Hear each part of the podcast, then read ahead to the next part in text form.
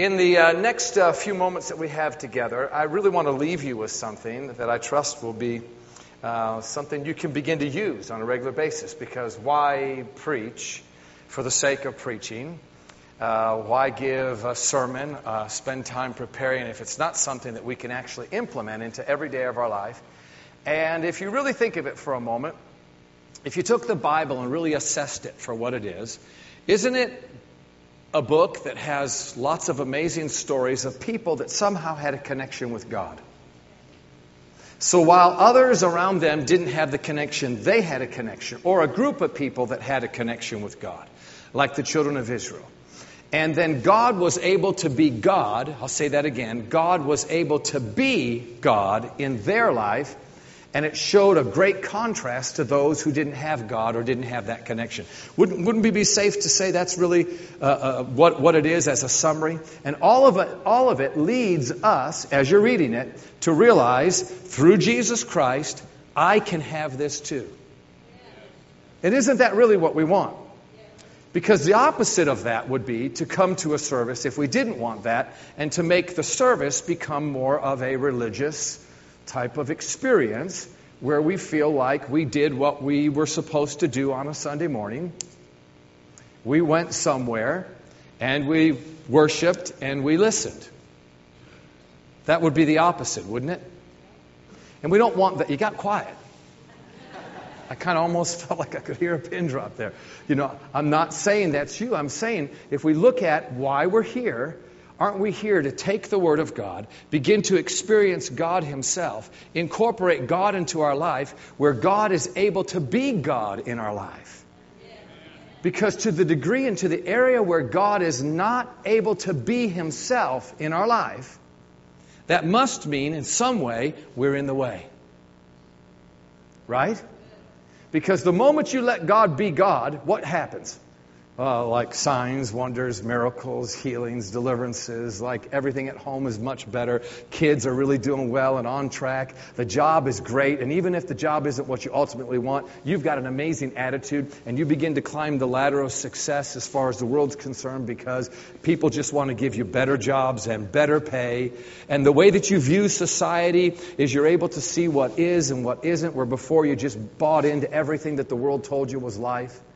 I mean, when God's able to be God, that's the kind of stuff that happens. The kind of stuff that we pray and hope would happen. It just happens when we're able to get out of the way and let God be God.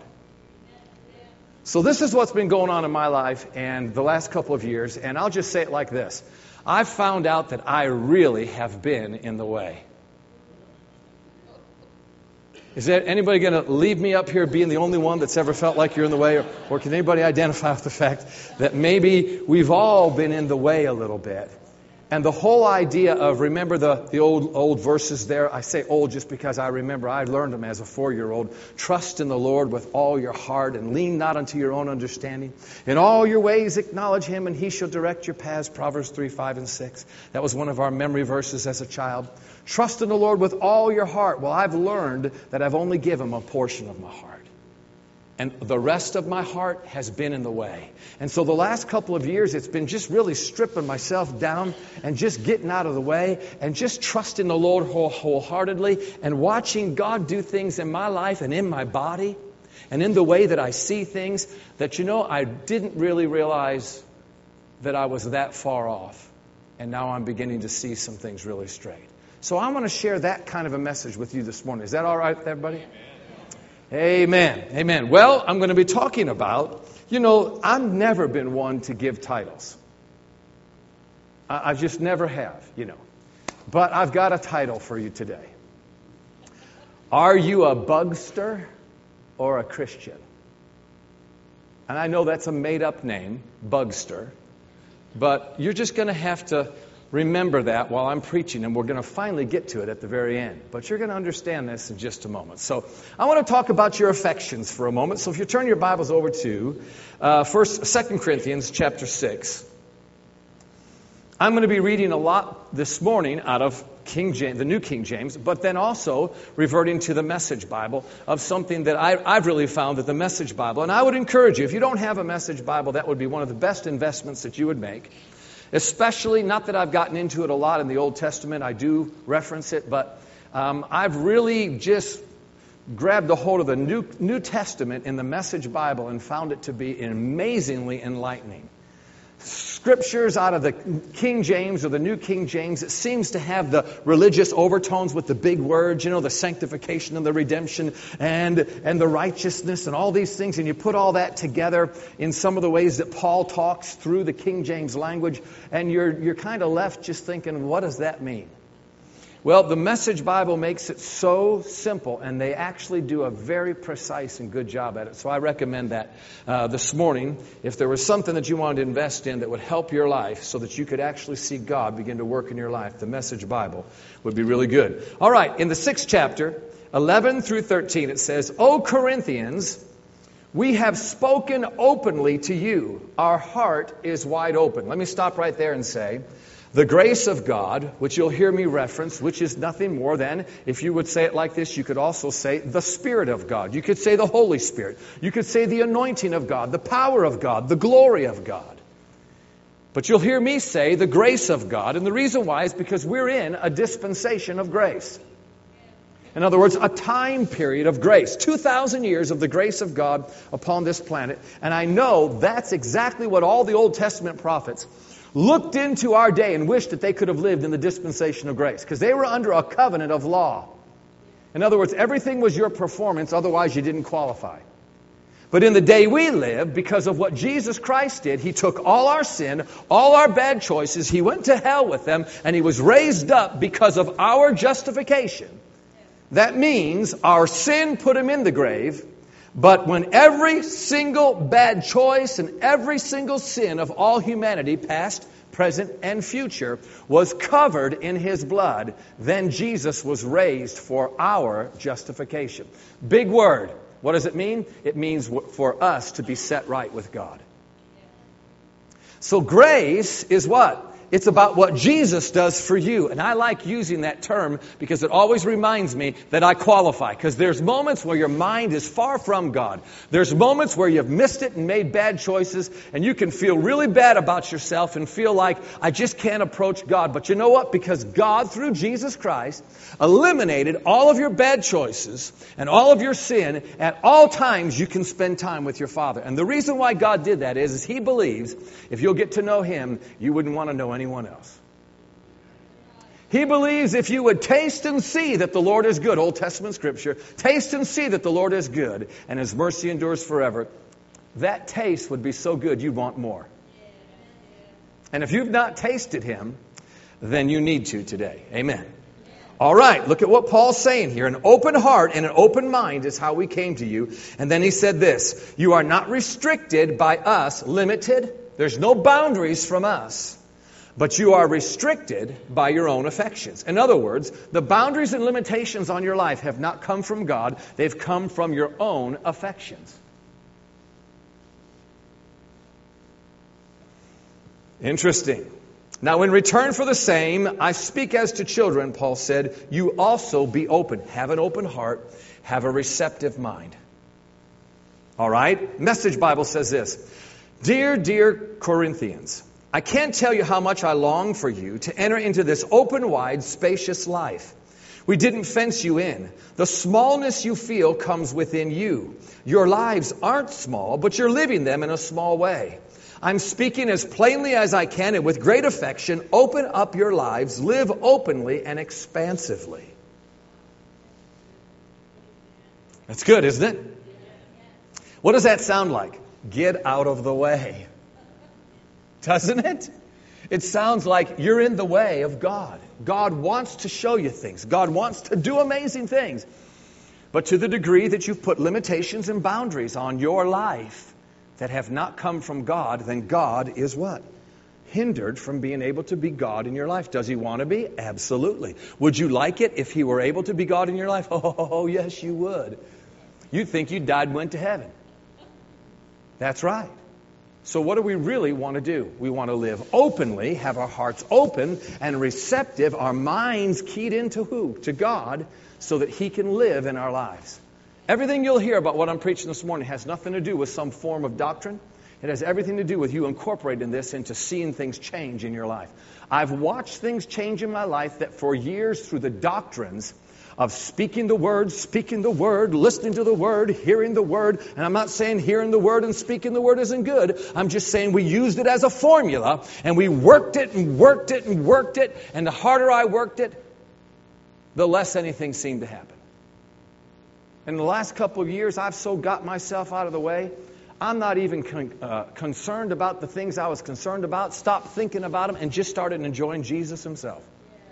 And all of a sudden, I watched my body start to act in ways it hadn't acted for years because of some surgeries that I'd had in the past. And now things are just working like anybody else. How'd you do that? I didn't. I just got out of the way. I've watched things happen in my home. Areas where you're working, you know, on family and you're working on kids. I've watched myself just get out of the way and watch God get in and start working on things. All of a sudden, things start to work so much better. I've watched it in multiple areas of my life, and the coolest part of it is I haven't been stressed out because I don't care anymore. I found out there was somebody that cared for me. If I can get out of the way, he'll do a better job than I could any day. Can you say amen to that? All right, let's really get into this here. We've got a little bit of time, and uh, I'll give you a couple scriptures. You don't have to turn there, but Matthew 6:21 says, "For where your treasure is, there will your heart be also." I know you've probably heard that before, and of course, it says in the Message Bible. I think this is really good. Of uh, the same. It says, Don't hoard treasure down here where it gets eaten by moth and corroded by rust, or worse, stolen by burglars. Stockpile treasure in heaven where it's safe from moth and rust and burglars. It's obvious, isn't it? The place where your treasure is, is the place you will most want to be and end up being. Your eyes are windows to your body. If you're open, if you open your eyes wide in wonder and belief, your body fills with light. If you live squinty eyed in greed and distrust, your body is a dank cellar. If you pull the blinds on your windows, what a dark life you'll have. You can't worship two gods at once. Living, loving one God, you'll end up hating the other. Adoration of one feeds contempt for the other. You can't worship God and money both. What's he talking about? He's talking about separating yourself from the way that the world sees society. I gave this illustration to the guys at the man camp, and I think it bears repetition. This is a really good illustration. You can help me with it. Uh, maybe you've never been there to Times Square in New York City, but if you can imagine just watching, you know, the New York, the uh, New Year's celebration they always have, you know, the Times Square, you know, the dropping of the ball and all that. Uh, if you can imagine all the lights in New York City, then I have to ask you this question. On a beautifully clear night where the stars are out, if you were in the middle of Times Square with all those bright lights, could you see the stars? No. And yet, if you went, and you know, the other day I said this at a church, I said if you went 40 miles east, could, and then I realized 40 miles east would be in the ocean. That was dumb. Amen. So if you went 40 miles west, out into the country, and looked up at the same stars, could you see them? All right, here's the difference. The country is what God made. The city is what man made. Which means the closer you are attached to society, the less chance you'll have at seeing God. Say what? I'll say that again because I know that may be shocking. Because today, oh my God, the technology is amazing. This new thing and that new thing and this and this and this. And you know, it's nothing wrong with having technology, but the idea is we buy into the whole technological age, and what it does is, is zap the energy right out of your spiritual awareness of God. The closer you are to society, the less chance you'll have of recognizing and participating with God. Come on, what's the Bible about? The Bible is about stories of individuals who had a connection with God and their life was amazing and people looked at them with wonder and awe. And even in the scriptures in the Psalm it says, and they began to say, look at the Lord, what he has done for the children of Israel. You say, well, I want that life. Well, then you're probably going to have to make simple decisions that might not be easy. You say, how can a, how can a decision be simple but not easy? Well, decisions are simple because it's just a yes or a no. The not easy part is how ingrained a certain pattern of life is that you have to make a simple decision to break that pattern and go the opposite way. But let me be assured of this. When you make decisions for God, you're not alone. That's when the grace of God comes to help you to do something you can't do for yourself. Amen. Praise the Lord. All right. Let's look a little bit further here because I want to see here uh, if there's something in common with these scriptures that I'm going to read to you, and you don't have to turn to them. If you'd like to, you can, but it's over in Judges chapter 6, 11 to 13. I'm just giving portions here, but let's just see if there's something in common here. It says, One day the angel of God came and sat down under the oak tree in Ophrah that belonged to Joash the Abiezrite, whose son Gideon was threshing wheat in the winepress out of sight of the Midianites. So the Midianites were oppressing Israel and he's hiding in the winepress and he's threshing wheat to have something to eat. Okay? He's hiding it from the Midianites. The angel of God appeared to him and said, God is with you, O mighty warrior. And Gideon replied, With me, sir? Which is interesting. In the King James, you can see it. He replied to this angel as sir, just another man. But it wasn't until later when he began to talk to him, he realized, Oh my God, I'm speaking to the Lord. Isn't it interesting that God is standing right before him talking to him and he doesn't know that it's God? Why? Is it because maybe his affections are somewhere else? God is with you, you mighty warrior. Gideon replied, Well, if he is, sir, if God is with us, why has all this happened to us? Where are all the miracle wonders our parents and grandparents told us about, telling us, Didn't God deliver us from Egypt? The fact is, God has nothing to do with us. He has turned us over to Midian. He's forsaken us, in other words. Now, look at what Gideon was focused on. He's focused on his problems. And what has he concluded? God's not here. And what did it do? It eliminated him and put boundaries and limits on him being able to see God when God was standing right before him. Let's go to the next passage.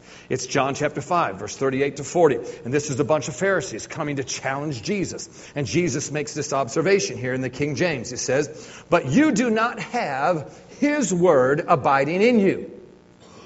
Because whom he has sent, you don't believe. Meaning, Jesus is saying, You don't believe me, and yet it's God that, that sent me. He went on to say, You search the scriptures, for in them you think you have eternal life and these are they which testify of me. In other words, your scriptures testify of me, but you're not willing to come to me that you may have life. Wow, that's pretty interesting. Let's see this in the Message Bible. You have your heads in your Bibles constantly.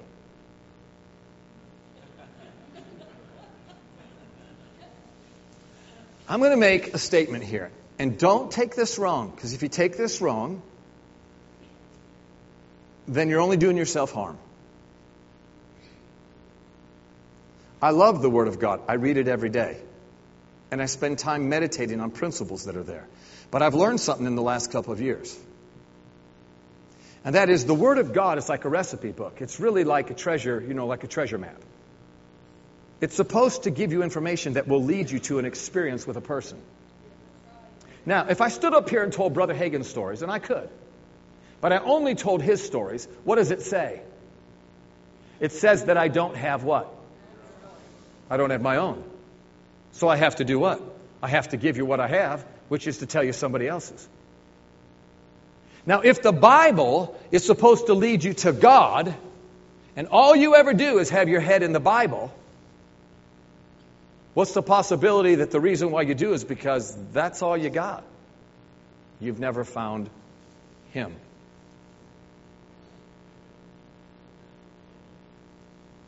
So do I not look at the Bible? No, you need to look at it differently.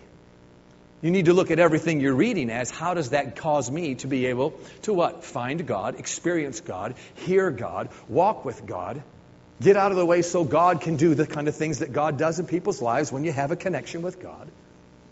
And as you look at it differently, and that's what I've changed in the last couple of years. Everything I'm reading in here, I look for the opportunity to just step out into the void of nothingness and experience God with. Instead of just holding on to the scripture and saying, I love my scripture. Ladies, that'd be the same thing as saying, I've memorized every one of Betty Crocker's, you know, uh, recipes. I just love Betty Crocker's cookbook. And then I look at you and say, but there's definitely something very wrong. Well, what's wrong?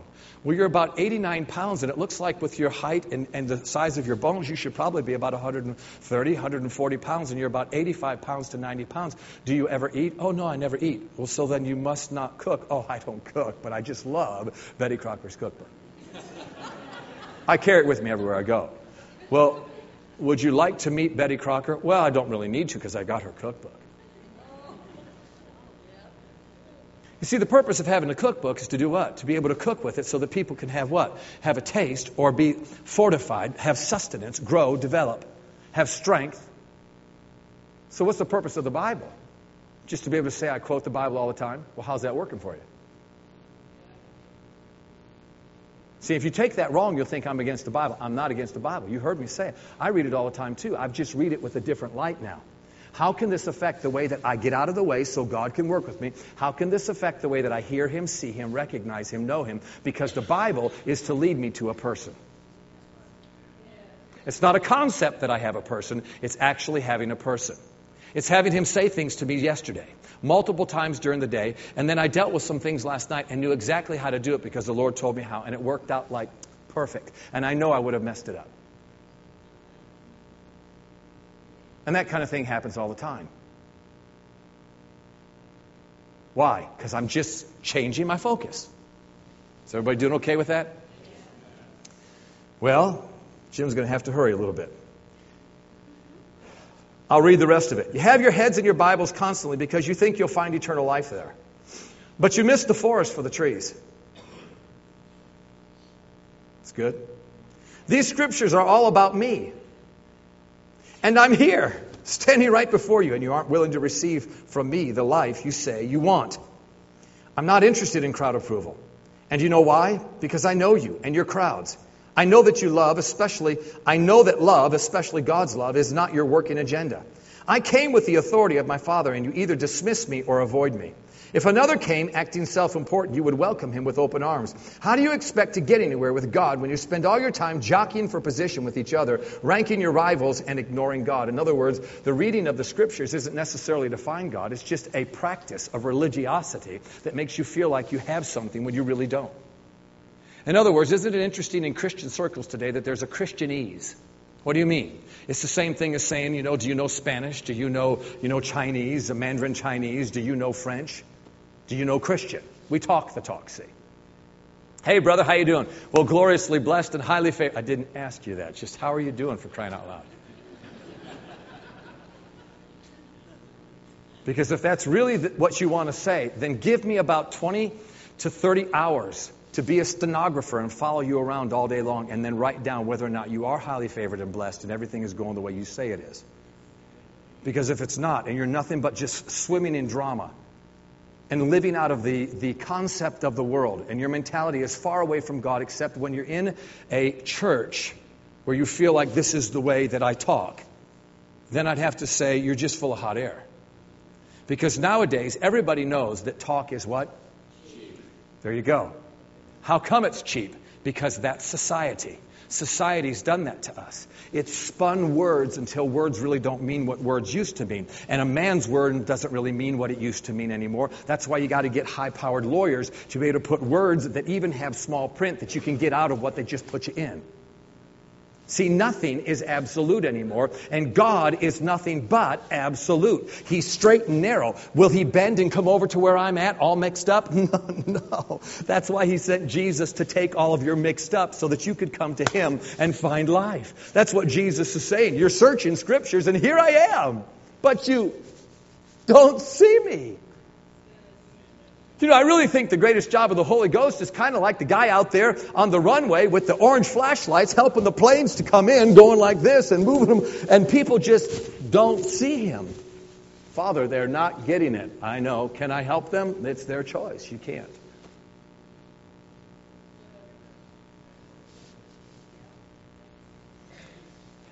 How come you haven't been running around the room and shouting hallelujah and all that kind of stuff? Amen. This is good. This is what helps to make the connection. It's seeing things as they really are, being a realist to the point of actually having to be wrong so that you can finally be what? Right. Well, I'm not willing to be wrong. Well, then it kind of stinks to be you. Well, what do you mean? Well, being full of pride means God will resist you. But He gives grace to the humble. And I want His grace because I'm a screw up without God. I am. I mean, the only reason why I have even a portion of success, as the world would say success in this life, has to do only with Jesus Christ. I, I wouldn't. I'd be making terrible decisions. I'm a fly by the seat of my pant type of guy. That's why I had to marry Mark's sister. Because she's got her ducks in a row. I end up shooting them half the time, but she's got her ducks in a row. It's true. It is. I was talking about this today. You know, Aaron and I are complete opposites that need each other to function. I need Jesus in my life. I need what he can bring me. And I realize I can need it. And I'm willing at any moment to be wrong because I love it when I'm right. And it's not about me being right. I mean, I love it when things are working with God and it's right. So I'm willing at any moment to have someone say, you know, that's not right. I wonder if it isn't. Maybe it isn't. Instead of saying, what do you think you're saying to me? Right? All right, third example. And then I'll hurry on to tell you are you either a bugster or a Christian? I know you're wanting that to be explained. All right. Third example, Luke chapter 18, verse 18 to 25 in the Message Bible. It says, One day one of the local officials asked him, saying, Good teacher, what must I do to deserve eternal life? Jesus said, Why are you calling me good? No one is good, only God. You know that the commandments, don't you? Uh, no illicit sex, no killing, no stealing, no lying, honor your father and mother. He said, I've kept all these as long as I can remember. Jesus, uh, when Jesus heard that, he said, There is only one thing left then for you to do. Sell everything you have and give it away to the poor. You will have riches in heaven. Then come, follow me. This was the last thing the official expected to hear. He was very rich and became terribly sad. He was holding on tight to a lot of things and not about to let them go. Seeing his reaction, Jesus said, Do you have any idea how difficult it is for people who have it all together uh, to enter into God's kingdom? I'd say it's easier to thread a camel through a needle's eye than to get a rich person into God's kingdom. What seems to be the same? Why are all these, these illustrations, why are they all the same? Because each illustration, an individual or groups of individuals had affections in a particular area that limited them from having God. Hmm? Are you seeing it? Gideon's caught up with the problems of life and he can't see God. God's standing right there before him. He's all ticked off because things just aren't working right. Have we ever been there before? Sure. The Pharisees, man, they're just religious, into, into all the religious things, doing it the way they've been taught to do it. Yet the whole idea of actually having God is so far from them when Jesus is standing there, they don't even recognize that he's Jesus. They'd rather just jockey for a position and do the things they do so they could sound important and put other people in bondage. And this guy right here, he says, I want to follow you. All right, we'll keep the commandments. Well, I've kept them all. Jesus said, Well, go sell what you have. In other words, the materialism of life, the way that the world, come on, the American dream. The American dream isn't about finding Jesus, the American dream is about being materialistic and having plenty of it so you don't have to worry about having enough. Is it not? Come on, it was about what, 80, 90, 100 years ago, the idea of having God and a family and having well being, whether or not you had status, was more the American dream. I mean, go back 150 years, 200 years. The real idea of life centered around having food, shelter, and clothing.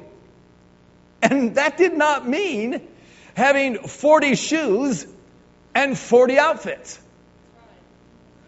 And I don't care how many shoes you have and how many outfits you have. I'm just giving you an idea here that years ago it was very simple. And remember, the country is what God made, where it's simple. Society confuses everything and you get lost in the shuffle. And before you know it, you don't know where God, God, God, God, where's God? And the only time you really seek God is when it's so bad that after you've tried everything else that the world gives you, you have to have something else. This is not life. Life is enjoying Him every day, all day long. Getting out of the way until you literally could care less about anything of this world and you lose all that care and you enjoy rest and peace. Do you know if we could bottle up peace right now and sell it, this whole room right here be a bunch of gazillionaires? Come on. This is the day we're living in where people's hearts are failing them for fear of the thing which are coming upon the face of the earth. People are shuffling back and forth. The economic news that's in the air right now, the buzz in the, in the monetary system where, where things could crash even with our dollar. What are we going to do if it happens? What about if overnight you've got $100,000 in the bank and now all of a sudden it's reduced to 30,000 and you're done with? You can't make it. You say, I don't even have that. Okay. then where is our hope? And are we going to wait until it all hits rock bottom to finally say, God, are you there? Or could we actually avoid it by finding Him now?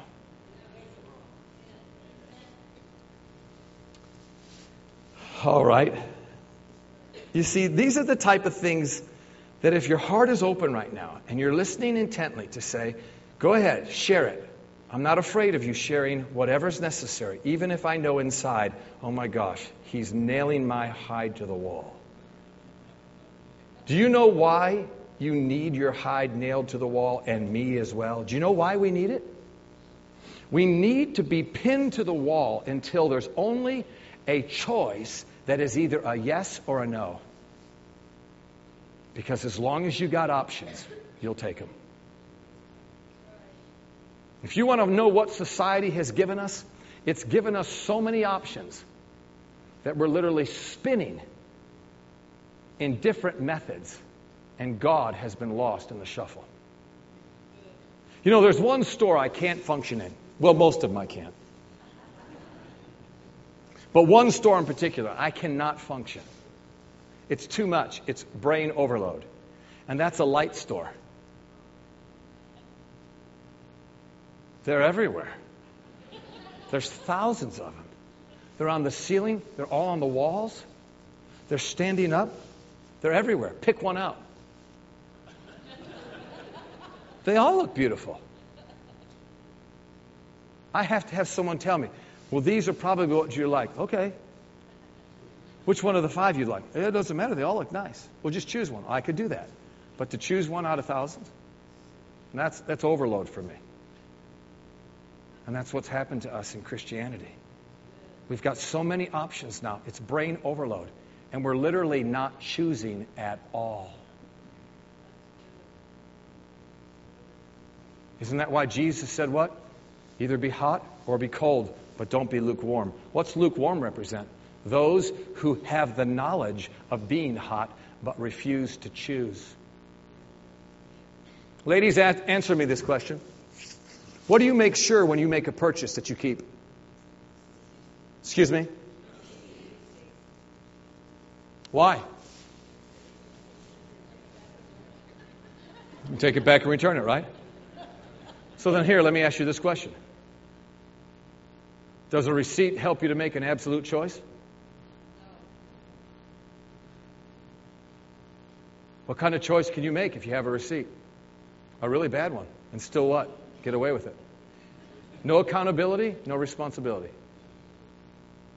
Because you don't have to keep it. What's that training you to do? To lose the exactness, the spot on, the absoluteness of life. Now, because that's the way the world goes, keep your receipt because you can take it back. But I'm sharing with you this is the world we're in, and that's just one example out of thousands and thousands that we're spinning in by day that are helping us to lose the ability to make a choice that causes us to be so convicted that we're willing to step across the line of no return and deal with our choice and believe it's right. Because when the rack says final sale, no returns, what kind of decision do you make then? One that you're willing to what? Live with. Now, do you see how this would affect your relationship with God? Not making decisions that allow us to find Him because it has to be absolute. Does that make sense? All right. I'll, I'll cut to the chase here. There's some other things that I'll say in the next service because I might have just an extra five minutes or so. But I'll cut to the chase here with the whole idea of are you a bugster or are you a Christian? My wife was away uh, a few weeks ago with some of her friends. At the beginning of the month, she went with her friends to Florida, and, and the kids and I were, were uh, home alone. We were in, endeavoring to do some fun things. So um, I took a couple of the guns that I had, and we went out to the ranch with my friend, my co host on my radio show, BJ Rickard, and we went shooting. And uh, the girls ended up being amazing shots.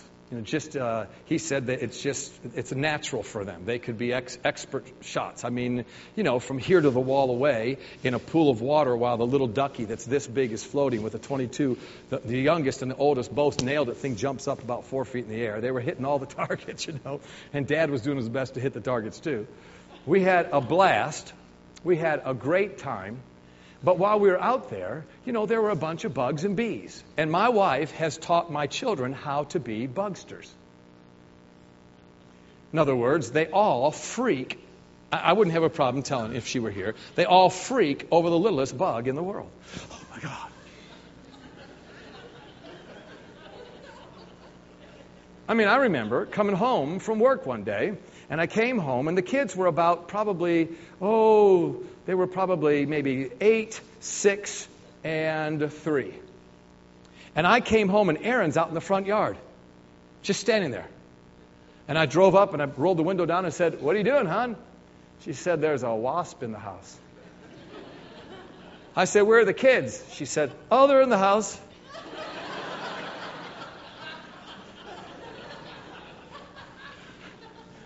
It's like training 101 on how to be freaked out with the littlest bug, okay?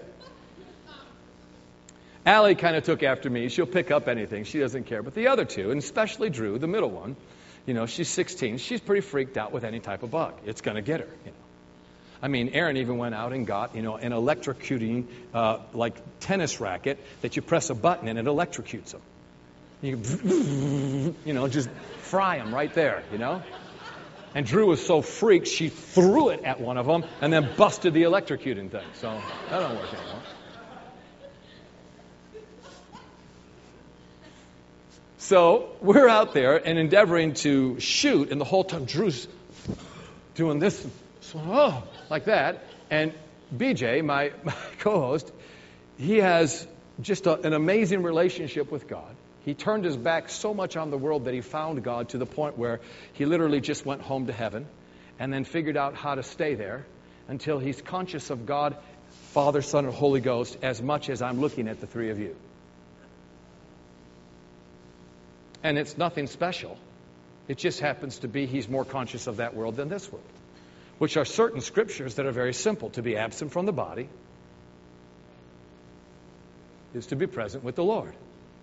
And that's right before you get to we walk by faith, not by sight. Which is saying what?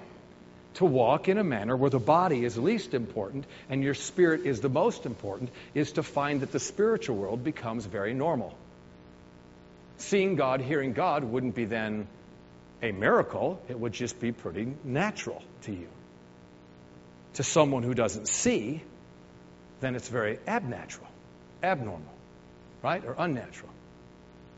Y'all with me? So he said, All right, all right, let's solve this right here because you can't be swatting bugs while we're out here having fun. He said, All right, guys, he said, uh, We're here, we're having fun, we're going to enjoy shooting, and no one will be hurt, obviously. There'll be nothing for us to worry about. And as far as the bugs, just take care of them. Thank you. And he said, You guys believe that? And they said, Yes. He said, Do you believe it?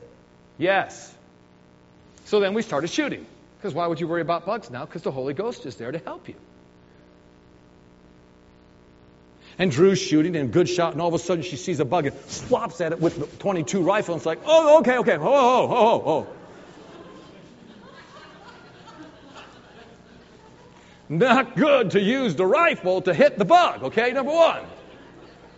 With your finger on the trigger. But number two, BJ just said, whoa, whoa, whoa, wait, wait, wait, wait. He said, we prayed. She said, Yeah.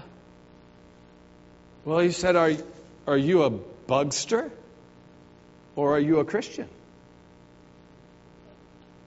He said, Now, you may have been a Christian yesterday, but right now it looks like you're pretty much bugster.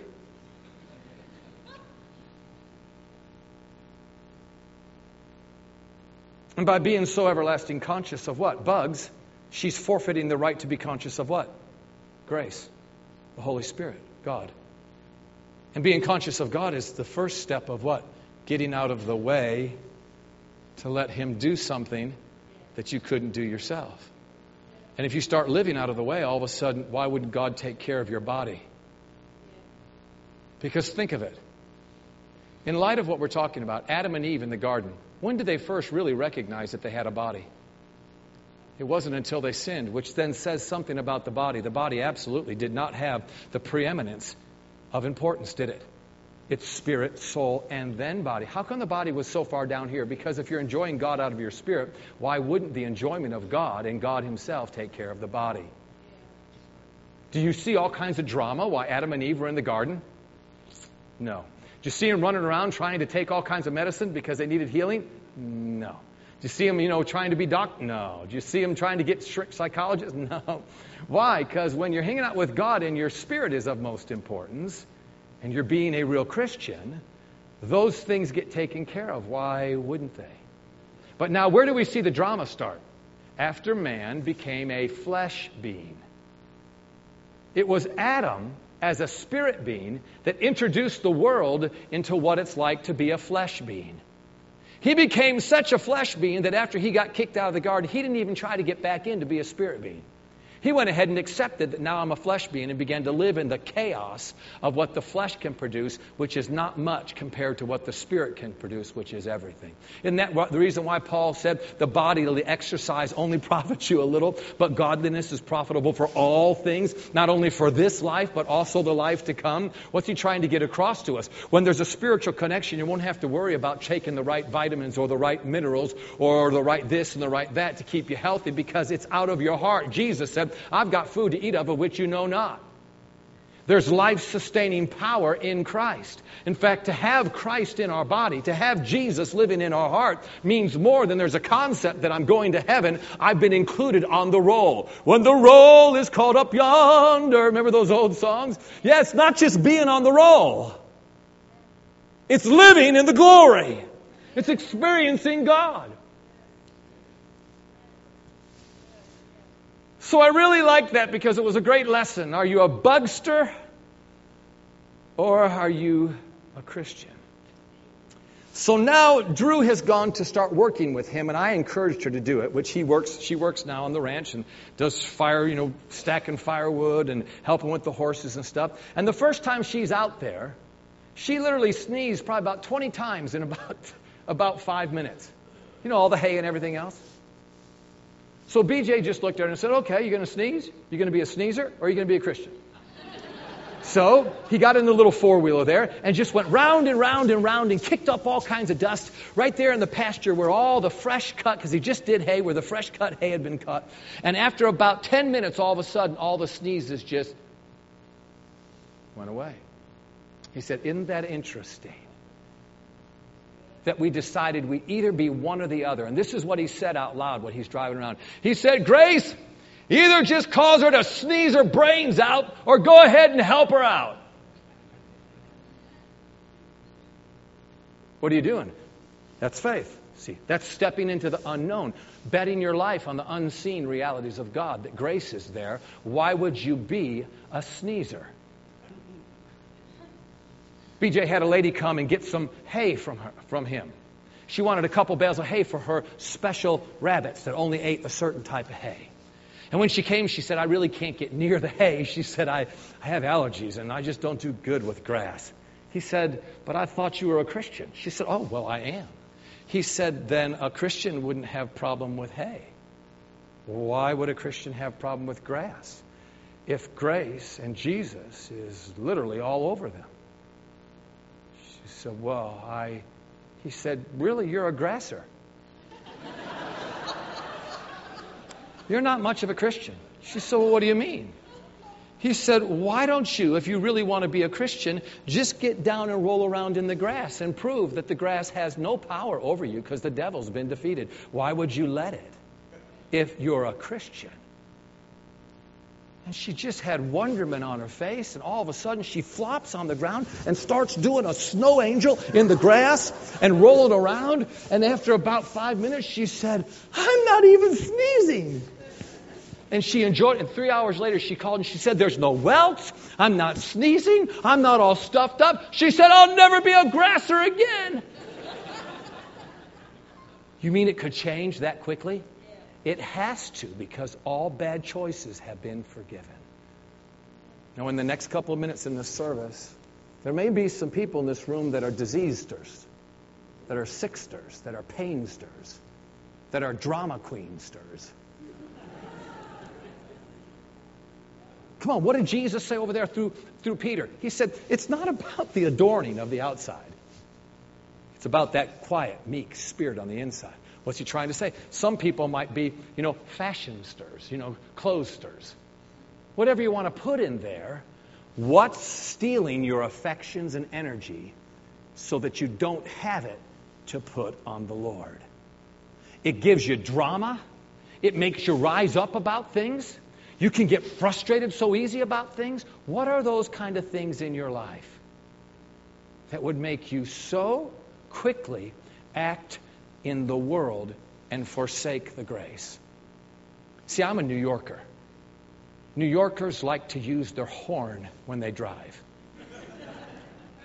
I remember pulling up, this is real quick, pulling up at Victory at the Christian Center. You know, here we are, here I'm a preacher and I'm at a Christian school and I left some room where there was a crosswalk and I didn't pull all the way up so that the kids wouldn't think a car's right there close and they could walk. And a lady comes up, not even paying attention, and pulls right in front of me right across the crosswalk. I'm thinking, come on, stupid. I mean, what, you know, you got any brains? What? And of course, that's my New Yorker coming out. That's how we talk, you know. So I just laid on the horn. And she reached, she said, You hungry? Me? I said, Yes. What do you think? I said, There's a crosswalk walk right there. Didn't you see it? That's why I pulled back here. What are you doing?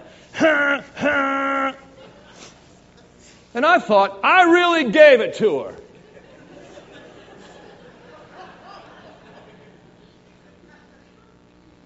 And then I went away from there and I thought, that could make you that mad and act like that? And I thought, you really are pretty messed up. Holy smokes. so that's how tangible that is that you would give it that much energy and that much affection and literally close out like putting your hand up to God and say, Not now. I'm busy.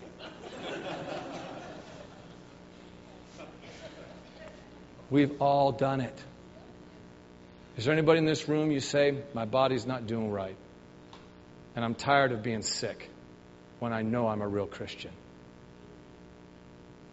Somebody in this room, you may be saying, You know, I'm tired of being given to such ridiculousness.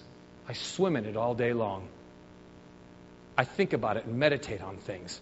Drama. The smallest little things can cause you and your wife, because she said something, didn't even mean it, but you took it like she meant it. And then all of a sudden, huh, she meant that.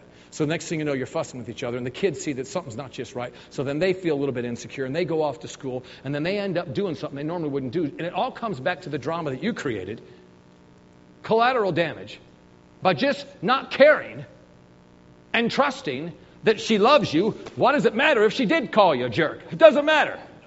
Because maybe you are.